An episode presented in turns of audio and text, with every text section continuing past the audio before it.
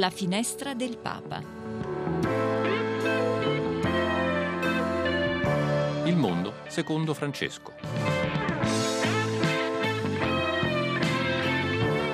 Cronache, storie e commenti Dal Vaticano e non solo.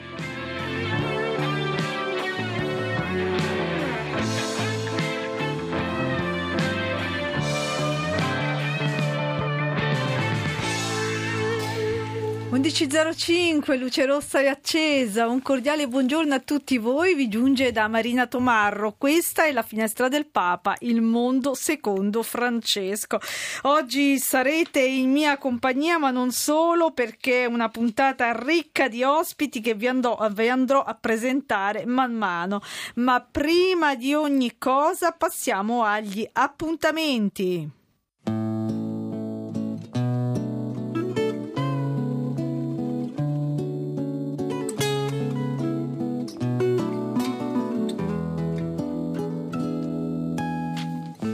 E oggi, cari amici, è 16 febbraio. La Chiesa ricorda Santa Giuliana Vergine Martire di Nicomedia in Campania. E come sempre alle ore 12 dalla Santa Casa di Loreto potrete ascoltare la recita della preghiera dell'Angelus e del Santo Rosario, mentre alle 19 la Santa Messa celebrata dalla Chiesa di Santa Maria Immacolata di Lourdes, qui a Roma.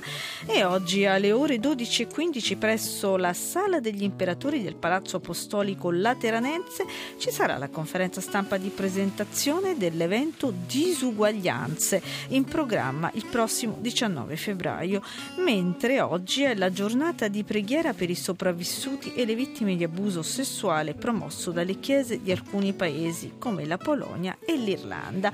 Inoltre concludiamo con una giornata nazionale che si celebra qui in Italia. Oggi è la giornata nazionale del risparmio energetico. Dalle 20 alle 21 infatti molti monumenti simbolo si spegneranno e sarà un segnale di sensibilizzazione verso il risparmio energetico ma anche un appello verso la pace nel mondo.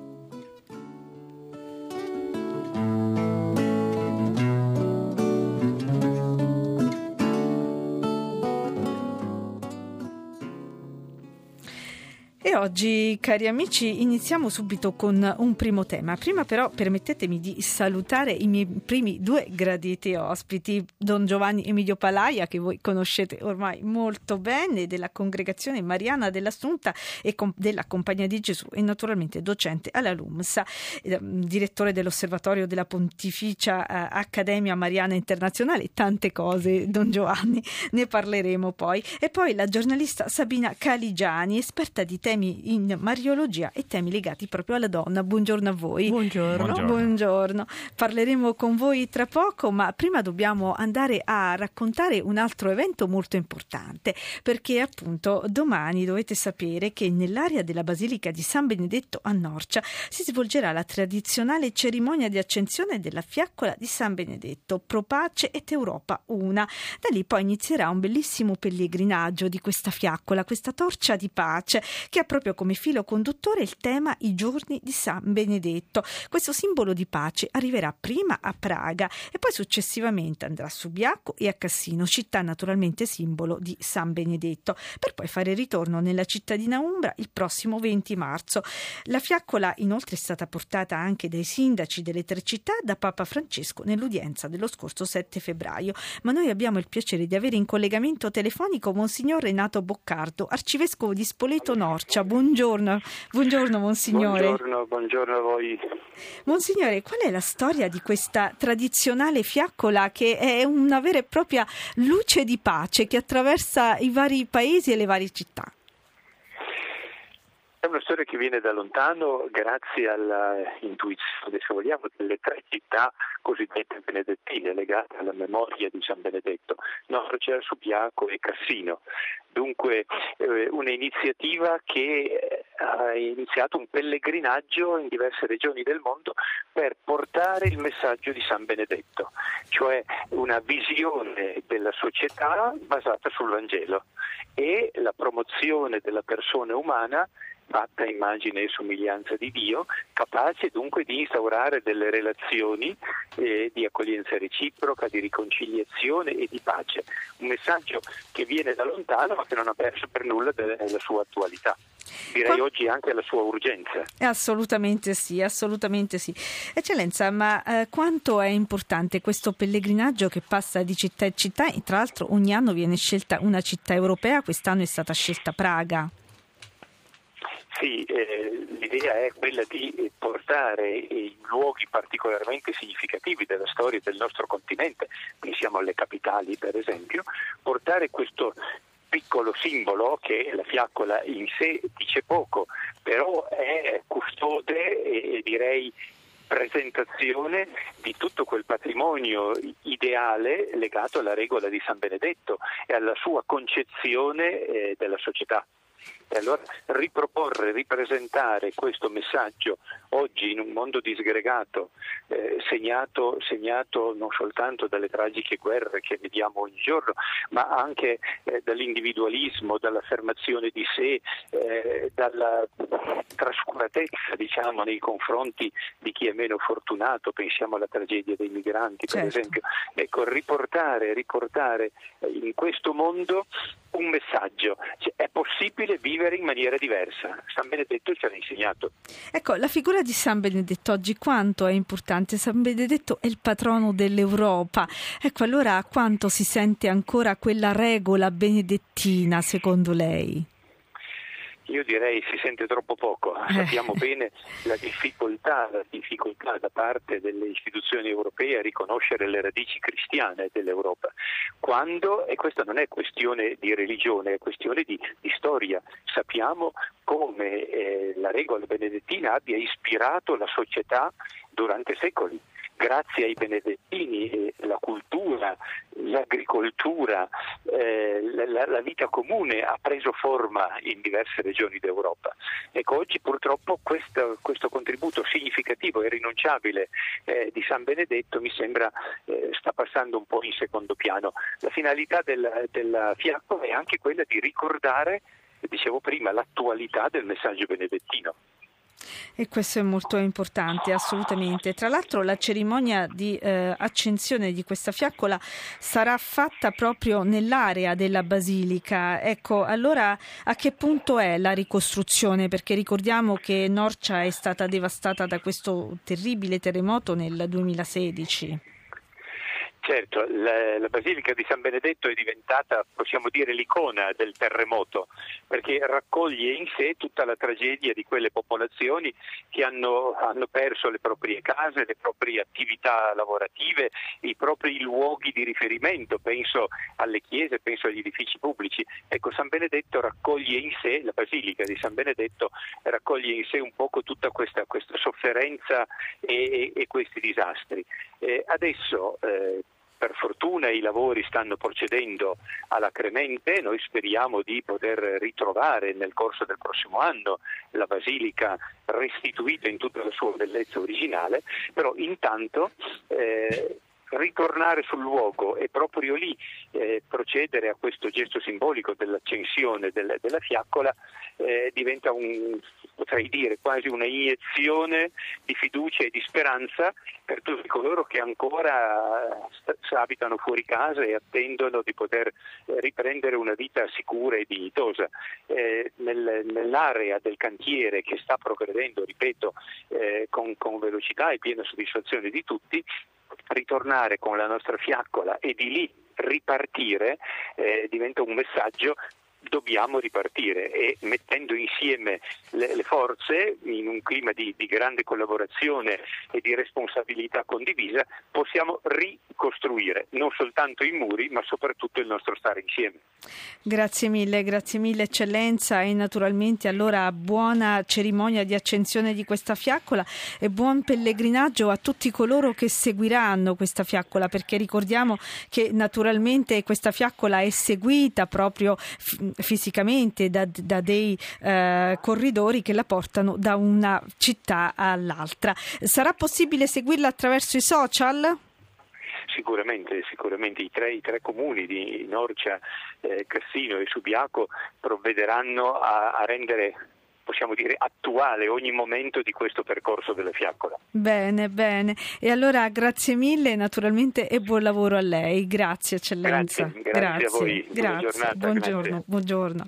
E abbiamo ascoltato questa bella storia. Intanto in studio do il benvenuto anche alla professoressa Yvonne Dona Scholbitten, giusto pronunciato bene il suo cognome, sì. docente presso la Pontificia Università Gregoriana italiana che ci aiuterà proprio ad entrare in quello che è il tema di oggi. Oggi con Don Giovanni Palaia, con eh, Sabina e con la professoressa Donna parleremo appunto di quello che è anche eh, la bellezza, la bellezza di Maria, ma è come anche la bellezza eh, può salvare il mondo se vogliamo riprendere un po' quello che è, è, sono le parole di Dostoevsky, dell'idiota di Dostoevsky. Allora, però prima di iniziare torniamo indietro, torniamo indietro allo scorso 23 giugno del 2023 quando Papa Francesco eh, ha eh, incontrato gli artisti in occasione del cinquantesimo anniversario dell'inaugurazione della collezione dell'arte moderna ai Musei Vaticani. E allora ascoltiamo proprio questo pezzetto dove questo estratto dove si parla proprio di bellezza. Voi artisti allora avete la capacità di sognare nuove versioni del mondo. Questo è importante, nuove versioni del mondo. La capacità di introdurre novità nella storia. Per questo Guardini dice che assomigliate anche ai veggenti.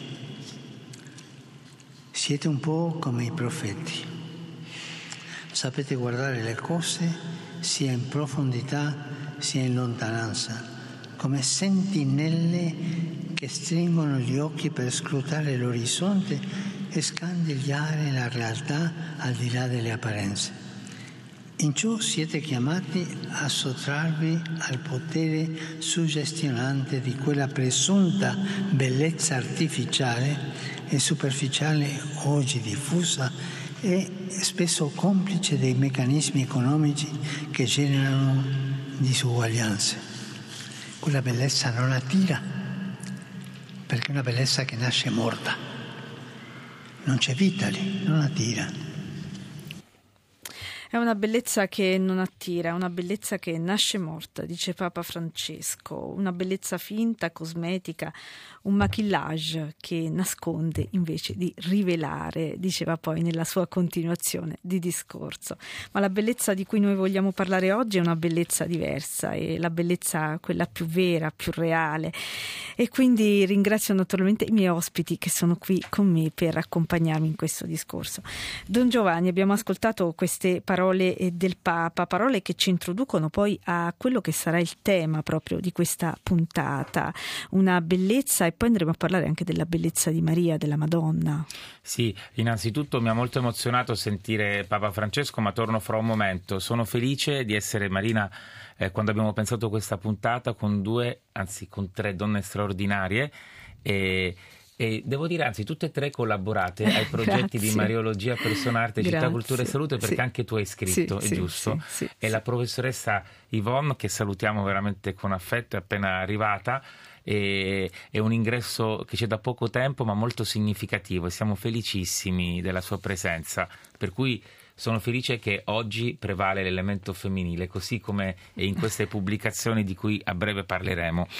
E sentire il Papa eh, pronunciare queste parole mi ha molto colpito perché eh, nel nostro gruppo di lavoro delle, proget- delle, pubblicazioni c'è anche la dottoressa Micol Forti sì. che ha seguito attentamente tutta eh, questa vicenda del cinquantesimo. Infatti eh, si doveva celebrare un momento importante e per la prima volta eh, la Chiesa 50 anni fa eh, diceva agli artisti vi invitiamo a vivere e collaborare con noi ma non vi imponiamo quello che dovete fare e non vi diamo censure anzi diceva Paolo stesso ci accostiamo a voi e vi chiediamo perdono perché non vi abbiamo pienamente capiti. E Montini aveva preparato questo suo spirito accogliente nel dialogo con Roncalli e soprattutto nella diocesi ambrosiana e oggi Papa Francesco eh, ha voluto eh, con questo incontro ribadire e salutare un mondo dell'arte ancora più ampio, perché dobbiamo dire che il mondo che ha incontrato Papa Francesco certo. dell'arte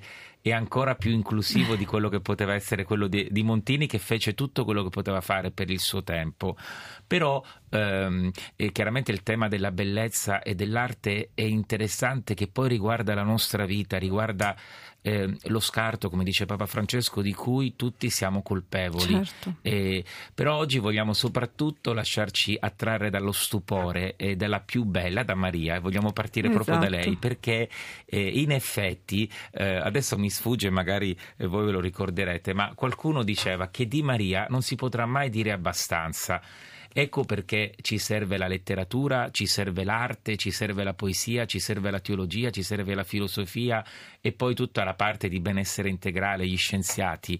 Eh, perché Maria effettivamente è la tota pulcra e, e questo ce lo dice semplicemente il Vangelo. Mm, San Paolo ehm, dice che a ciascuno Dio affida una grazia per il compito che gli è stato dato. Esatto.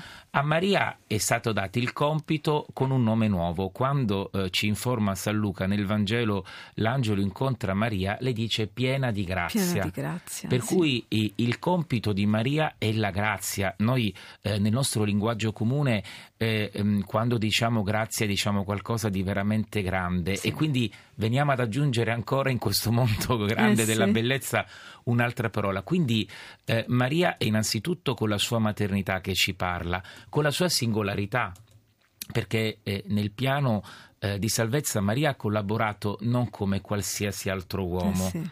Con tutta la sua femminilità, con tutta la sua libertà, con tutta la sua volontà. Ecco perché eh, noi la sentiamo vicina, la sentiamo come madre, la preghiamo e soprattutto oggi vorrei anche sottolineare un altro aspetto eh, di queste pubblicazioni che facciamo, che è la spiritualità. Esatto. Eh, troppo spesso noi parliamo di Maria, ma ci dimentichiamo su un dato fondamentale che è bello, direi. Sì. Maria prega per noi. Mm. La vicinanza di Maria è la sua preghiera per noi. E allora quando noi parliamo di bellezza eh, e partendo da Maria, dal Vangelo, eh, da eh, quello che hanno scritto nelle opere d'arte tanti artisti, superando la superficialità. E, ehm, penso, stamattina pensavo il Tiepolo, no? ma tanti altri artisti che eh, hanno eh, eh, ereditato il mestiere d'artisti dai loro genitori, quindi eh, diventando pittori, diventando scultori, che cosa hanno fatto? Hanno introdotto nel mondo un'eredità morale l'ubbidienza verso quello che avevano ricevuto. E, ehm, quando noi parliamo di arte, di bellezza, di opere d'arte, noi ci ricordiamo sicuramente tutti eh, il discorso eh, dei trascendentali, sì. no? eh, perché eh, un ente eh, nelle sue caratteristiche deve avere il bonum, no? Eh, il verum, quindi l'ens, il bonum e il verum. Eh, tanti autori moderni, però, per esempio Edith Stein, ha voluto inserire accanto a queste categorie il bello. Sì. Anzi, lei, eh, per così dire, legge San Tommaso dicendo eh, questi sono i requisiti dell'arte indicati da Tommaso. il bello, il buono e il vero. E quindi e vediamo che queste sono anche caratteristiche che troviamo nella Madre di Dio. E questo è molto importante. Professoressa Dona, abbiamo ascoltato appunto eh, il professor Palaia ci ha raccontato appunto questa dimensione del bello, ci ha nominato Maria, Maria la tota pulcra, ma Maria nell'arte è rappresentata in una maniera meravigliosa, le annunciazioni sono una più bella dell'altra e sarebbe difficile anche capire quali tra queste ci racconta di più, forse ognuno ha quella che la emoziona maggiormente, io credo. Ecco, allora in che modo proprio Maria viene raccontata anche attraverso l'arte?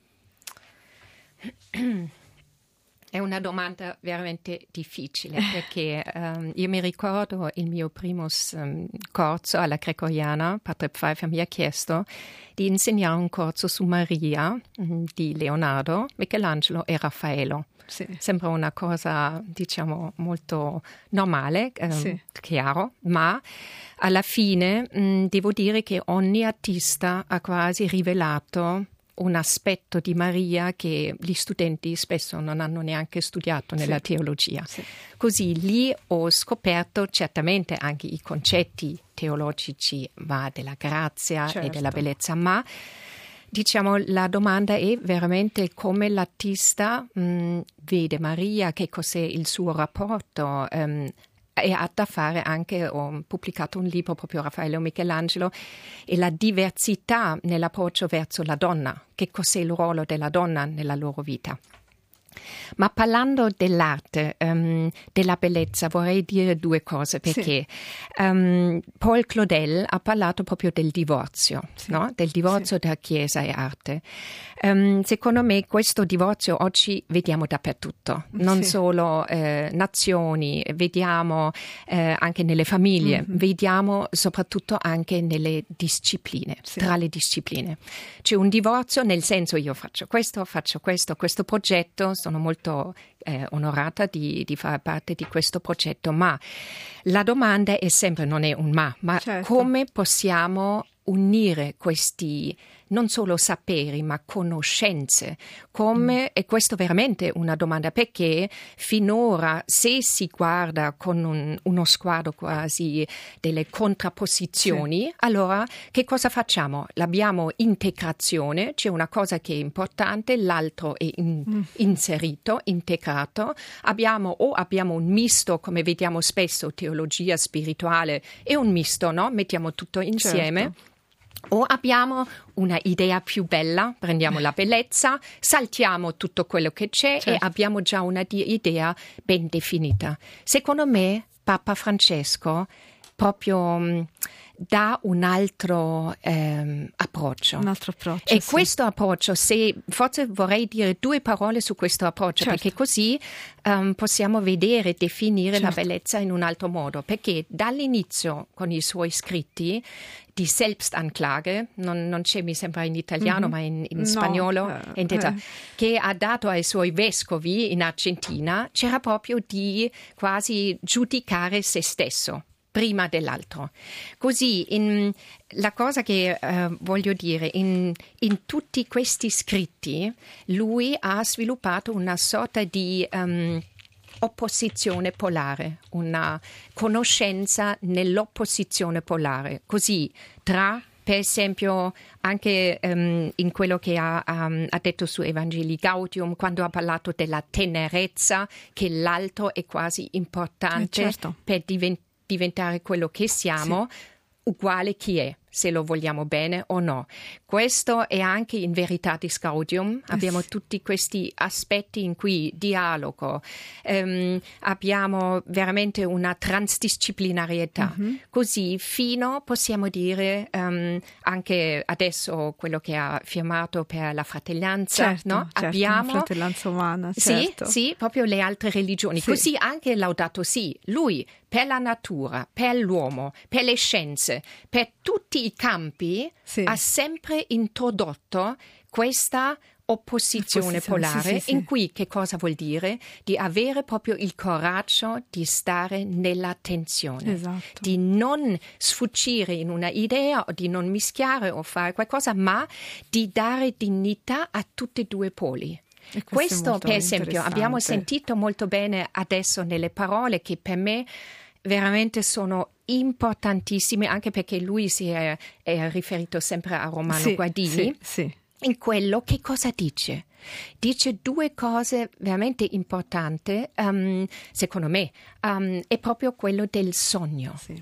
Allora, di sognare vuol dire che nell'arte c'è qualcosa che va oltre, sì. ma non è il sogno, non è una cosa che noi possiamo dominare. No. Non è una cosa che noi possiamo sentire prima, definire prima. Mm-hmm forse abbiamo un'idea di un sogno, ma il sogno e la realizzazione è per fortuna esatto, libero. Così esatto. è la conoscenza del non, ehm, aff, diciamo, aff, eh, non, del non comprensibile. Non comprensibile. E, e, così concludo. Ehm, perché in, in questo, um, in questo discorso così di parlare, lui dice una, diciamo una citazione che mi voglio citare le sue parole, siete occhi che guardano, che sognano. Non basta soltanto guardare, bisogna anche sognare diceva una scrittrice latinoamericana, così si vede anche questa, questo misto tra dentro lui, con sì. noi le persone abbiamo due occhi,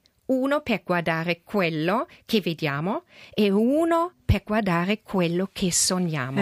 E quando una persona non ha questi due occhi o soltanto parte di uno o dall'altro, la manca qualcosa. È vero. È veramente, se guardiamo la bellezza con questi occhi, possiamo, come nella rete mondiale della preghiera, sì. hanno usato proprio questo video di sì. Abramovic sì. e possiamo vedere una bellezza che io adesso farò un, un, discorso alla gregoriana, ma proprio come annunciazione. C'è lei e c'è proprio l'altro. Eh sì. E già Antonello da Messina ha messo noi al posto dell'angelo. È Così è veramente una cosa, e non solo ascoltare come Simone Martini che entra nell'orecchio eh, le parole, sì. non solo vedere come Leonardo, ma incontrarci che la metanoia che lei si converte e piange. Che Secondo bello. me è bellissimo, no? Che bello. Continueremo, continueremo, a parlare di questo. Adesso però facciamo una piccola pausa musicale così ci riposiamo un attimo e la canzone che ho scelto è secondo me molto bella perché lui stesso scriveva delle poesie quando faceva musica. Lui è Pino Mango che no. so che a voi piace molto e la canzone è La rondine.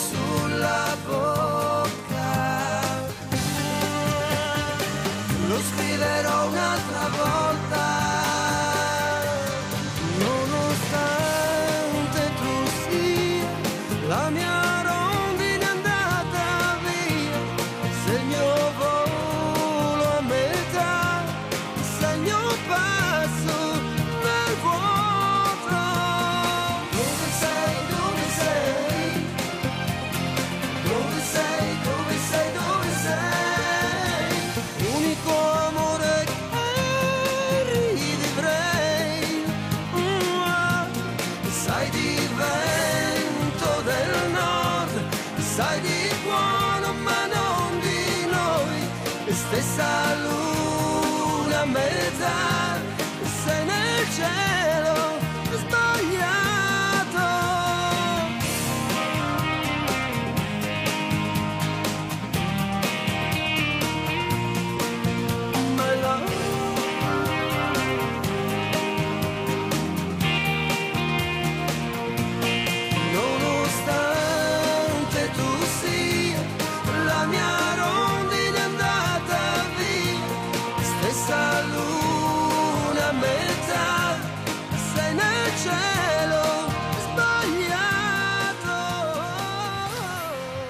Pino Mango, la rondine e continuiamo appunto, rientriamo nel tema in cui stiamo affrontando questa puntata, il tema della bellezza. Intanto ci sono arrivati anche dei messaggi dalla nostra Filomena che salutiamo naturalmente, dice eh, Maria e la sua bellezza dell'essere madre, i suoi silenzi per mettere al centro suo figlio, i suoi silenzi sanno di amore, di protezione e di umiltà.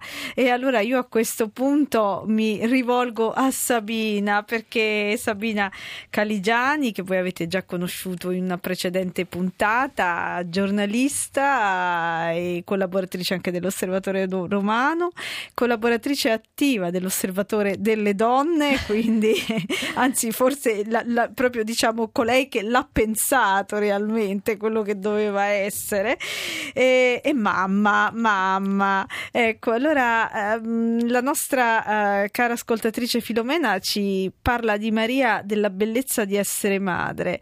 Tu questa bellezza la sperimenti ogni giorno in maniera particolare? Assolutamente sì. Diciamo che la mia maternità è veramente una ragione di vita.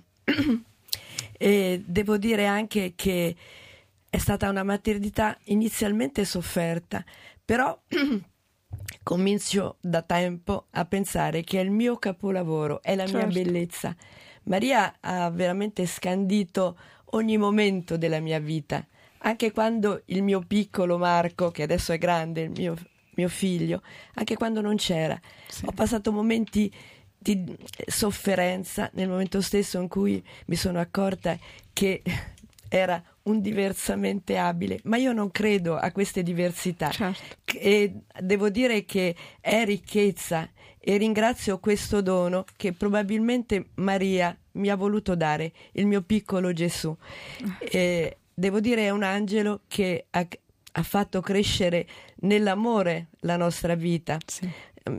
E quello che io ho pensato sempre di eh, avere Maria come modello per la mia piccola casa di Nazareth, cioè ho pensato alla sua casa di Nazareth. Quando sono andata a vedere a Loreto quella casa che era stata portata lì, eh, mi sono soffermata nel vedere quelle mura, quel, quel, lavello dove forse Gesù si lavava le mani. Eh certo, Ho chissà. pensato veramente a una cosa bellissima. Quindi di Maria, Maria mi ha regalato un po' la sua maternità spirituale, fatta di cura, fatta di accoglienza, fatta di amore, ma amore è quello perfetto che è difficile da raggiungere, certo. che non ho raggiunto eh, chiaramente, però a cui tendo in continuazione e devo dire che la mia famiglia è cresciuta nell'amore. Certo. E questo per me è un capolavoro di bellezza. Io amo molto la bellezza, mi piace l'arte, mi sono espressa eh, anche artisticamente come acquarellista e mi sono espressa anche dal punto di vista della scrittura come autrice, mettendo anche nella, nella realtà femminile eh, di cui mi sono occupata e mi sto continuando ad occupare ho messo soprattutto come punto di riferimento Maria. Sì. Maria aleggia in tutti i miei eh, scritti e continua a essere così. Ecco, mio figlio rappresenta il mio capolavoro di arte e di È bellezza vero. e mi dà, ci dà benessere integrale davvero fisicamente mi dà conforto, mi dà certo, speranza certo. e sono felice, è la mia gioia. È vero, è vero, confermo, io l'ho potuto conoscere, davvero siete una famiglia bellissima, davvero.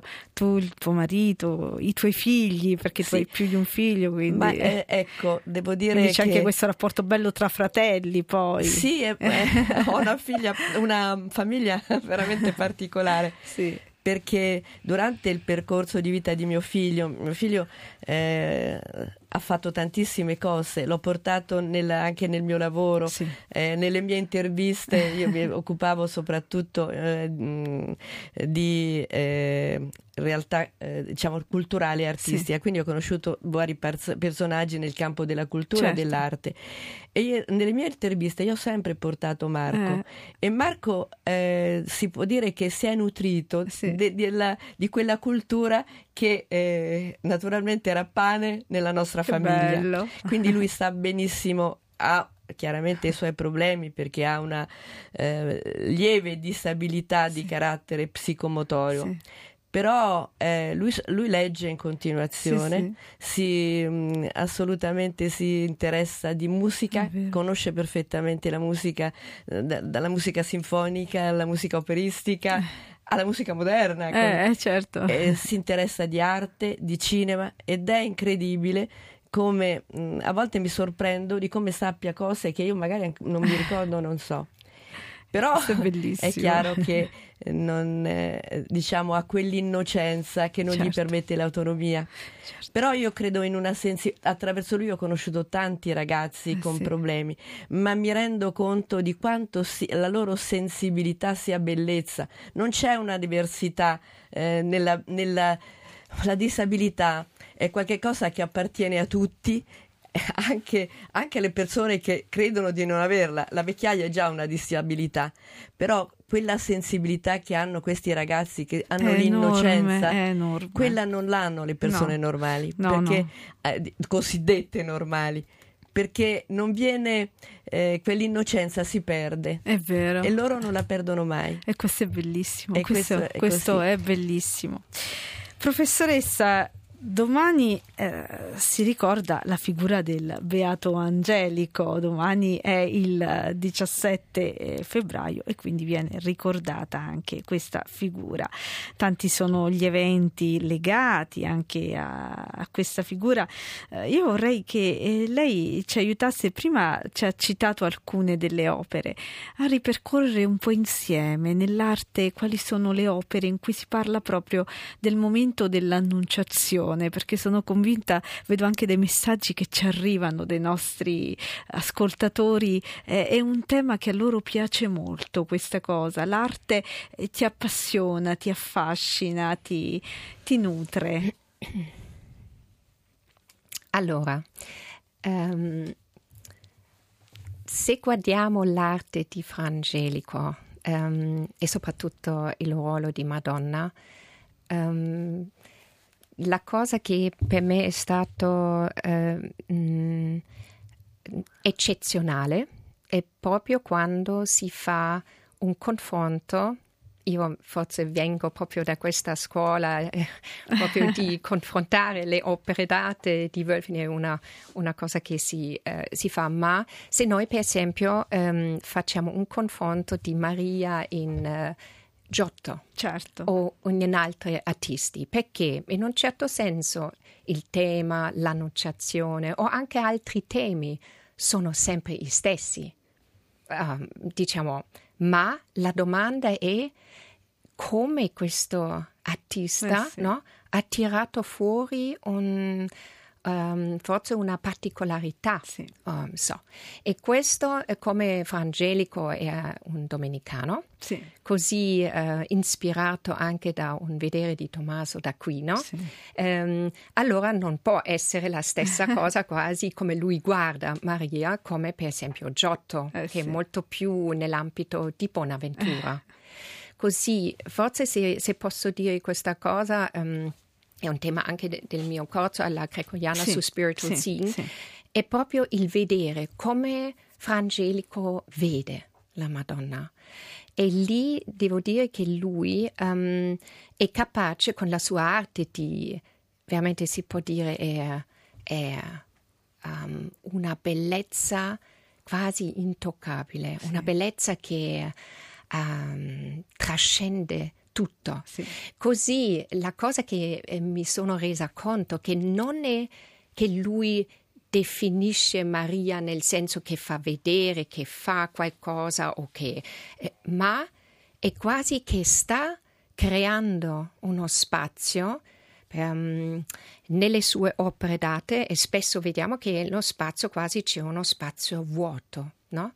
Solo il tappeto, Eh sì. ci sono i santi che si guardano, parlano, no? la conversazione e lei sta lì, quasi nessuno lo guarda, ma tutti, no? È, è molto, molto strano in un certo Sì. senso, ma è tutto in questo, guardando tutta l'opera e di essere seguito da un elemento e da una figura dall'altro, con un'immagine dentro l'immagine, spesso mette un piccolo immagine della crocifissione Sì, dentro, sì, sì, sì, no? dentro- Dentro le- sì. Così, di avere queste tensioni, noi quasi si rivela un'immagine di Maria che quasi nessun artista può dipingere. È vero.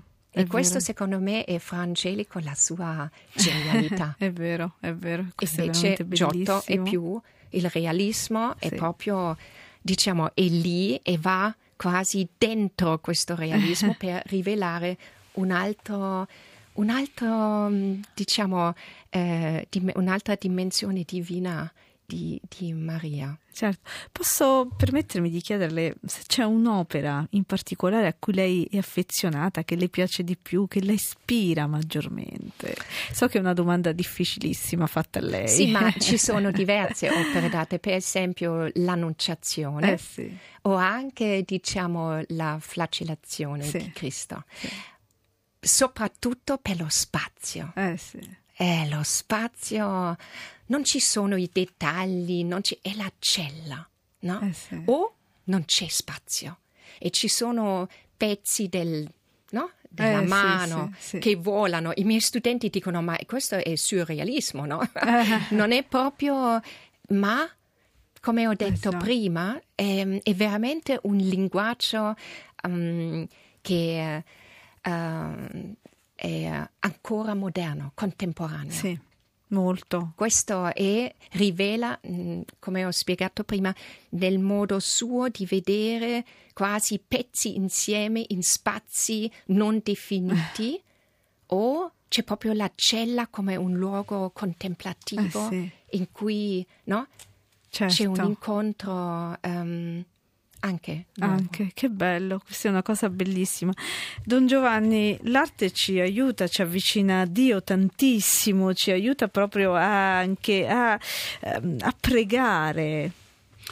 L'arte ci aiuta a pregare, prendo eh, riferimento proprio del Beato Angelico, perché eh, se noi ci pensiamo veramente, un- rivelo anche una cosa che ho scritto nel saggio che uscirà a breve, il Beato Angelico non ha fatto eh, degli insegnamenti, mentre noi siamo abituati di tutti i frati predicatori di avere un bel corpo di scritti, pensiamo a Sant'Antonino Pierozzi, a San Tommaso d'Aquino, e, e quindi noi potremmo dire quali scritti ci ha lasciato il Beato Angelico? C'è un diario spirituale, eh, ci sono delle catechesi, ci sono delle omelie? Io direi proprio di sì. Certo. E lo scrivo nel saggio Eh, sì. perché eh, il Beato Angelico ci ha lasciato degli scritti e ha fatto quattro insegnamenti in Vaticano, facendo quattro cappelle. Poi ha fatto tantissime altre opere che abbiamo a Trastevere, soprattutto poi il capolavoro capolavoro per eccellenza è San Marco, il Museo di San Sì, Marco. sì, Quindi Firenze. lui attraverso eh, questi affreschi ci parla e mi pare che si debba creare, io l'ho già fatto in due libri, questo collegamento. San Paolo dice che eh, la fede viene dall'ascolto, ma ci lascia anche dire che la fede viene dal vedere. E io l'ho scritto in latino, come ho, c'era, ho voluto scrivere così in questo saggio. Quindi il Beato Angelico, attraverso la sua arte, eh, ci fa entrare nei misteri di Cristo, di Maria, e mh, in una maniera così eccezionale. Si viene rapiti, per esempio, dopo che si sale il corridoio, eh, le scale, per, eh, si vede prima il ghirlandaio nel Museo di San Marco, poi si fanno queste scale e ci si trova davanti all'Annunciazione del Beato Angelico, che sarà il primo volume, Sì, adesso diremo sì, qualcosa. sì, sì, sì. E, e si viene rapiti dalla luce e uno comincia a guardare da una parte e dall'altra, ma eh, che luci ci sono, che luci hanno, eh, ci sono dei fari particolari, poi si spengono le Eh. luci e questa luce permane. E ecco, il Beato Angelico è andato al cuore della fede e noi dobbiamo capire anche che ci sono degli elementi che ha un artista che non troviamo in altri. Per esempio, secondo me, la luce del Vero. Beato Angelico è irrintracciabile in grandissimi artisti.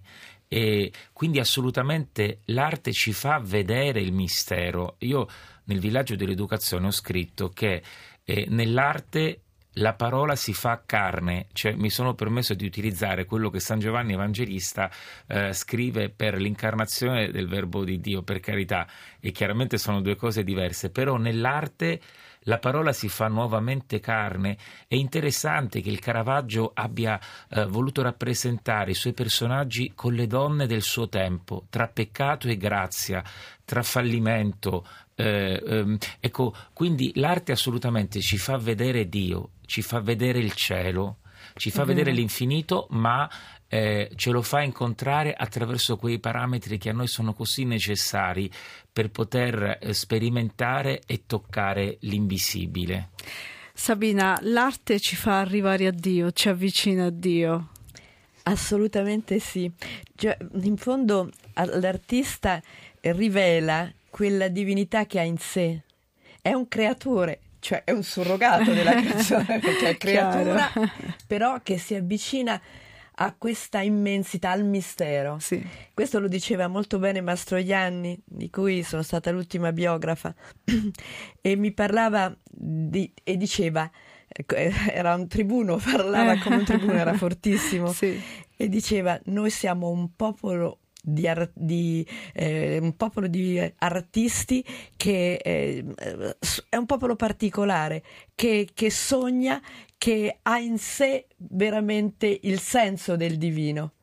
E parlava poi di sua mamma. eh, devo dire che eh, Mastroianni ha rinsaldato la mia fede, Sì. anzi mi ha fatto, ehm, mi ha dato un insegnamento incredibile che mi ha portato a, poi a diplomarmi a scienze religiose, a entrare in gregoriana Pensa, e, lo- a, e a scrivere, e dopo, dopo Mastroianni ho scritto solo opere che riguardavano la nostra fede, la nostra religione, ehm, con Giovanni Paolo eh, II Certo. ed altre, altre pubblicazioni.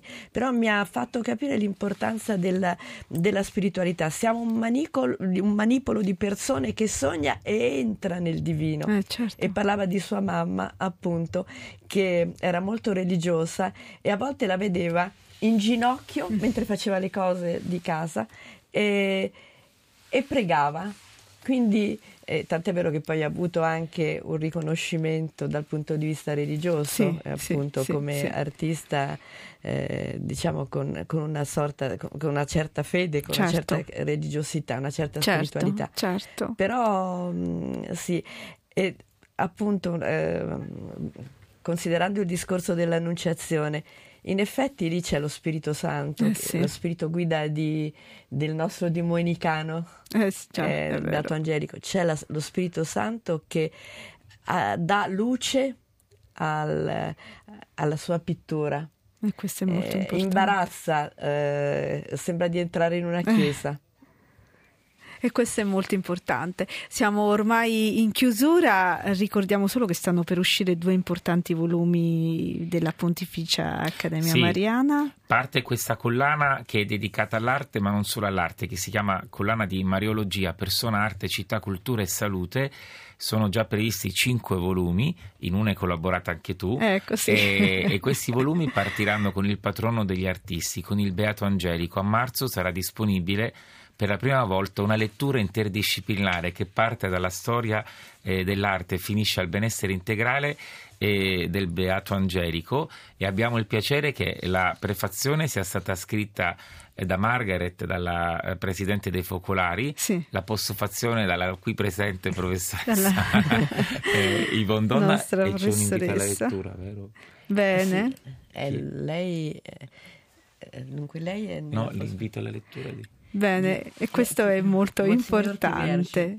Sì. Bene. E, mo- e ricordiamo anche, scusate, mi Certo. ero dimenticato, Monsignor Vierge che è il segretario della Fondazione Gravissime Educazioni. Sì. Lui ha scritto l'invito alla lettura per l'opera. Bene, bene, e allora io veramente vi ringrazio di questa bella puntata, ringrazio Don Giovanni Palaia, Don Giovanni Emilio Palaia, ringrazio naturalmente la nostra Sabina Caligiani, ringrazio di cuore la professoressa Ivondona che ci ha onorato della sua presenza. Vi lascio al GR Flash subito dopo a mezzogiorno il Rosario e l'Angelus dalla Santa Casa di Loreto. E adesso lasciamoci con un brano di Sanremo, un brano dei giovani di Sanremo, facciamo cantare anche loro. A me piace tanto questa canzone. Lui è Mannini e la canzone è spettacolare. Ciao, a domani. Hai imparato a cadere con stile come fanno i campioni di Muay Thai. Hai ragione a non dire per sempre, tanto per sempre non arriva mai. Hai capito che non è il destino a tirarti fuori da milioni di guai. Ma abbracciami, abbracciami che è normale, stringerti forte e spettacolare. primo giorno d'estate, come i dischi belli che non scordi più. Come l'istante che ti cambia per sempre, ma in fondo resti ancora e ancora tu. E ci saranno le giornate bastarde, quelle che non ce la fai più. Ma abbracciami, abbracciami che è normale. Stringerti forte è spettacolare. C'è chi cerca soltanto diamanti ho la formula giusta per la felicità. Ma siamo spesso tutti troppo distratti o troppo convinti per riconoscerla. Tutto il mondo è una gabbia di specchi, una partita a scacchi con la verità. Ah, ma tu abbracciami che è uno spettacolo. primo giorno d'estate come i dischi belli che non scordi più come l'istante che ti cambia per sempre ma in fondo resti ancora e ancora tu. E ci saranno le giornate bastarde quelle che non ce la fai più. Ma abbracciami abbracciami che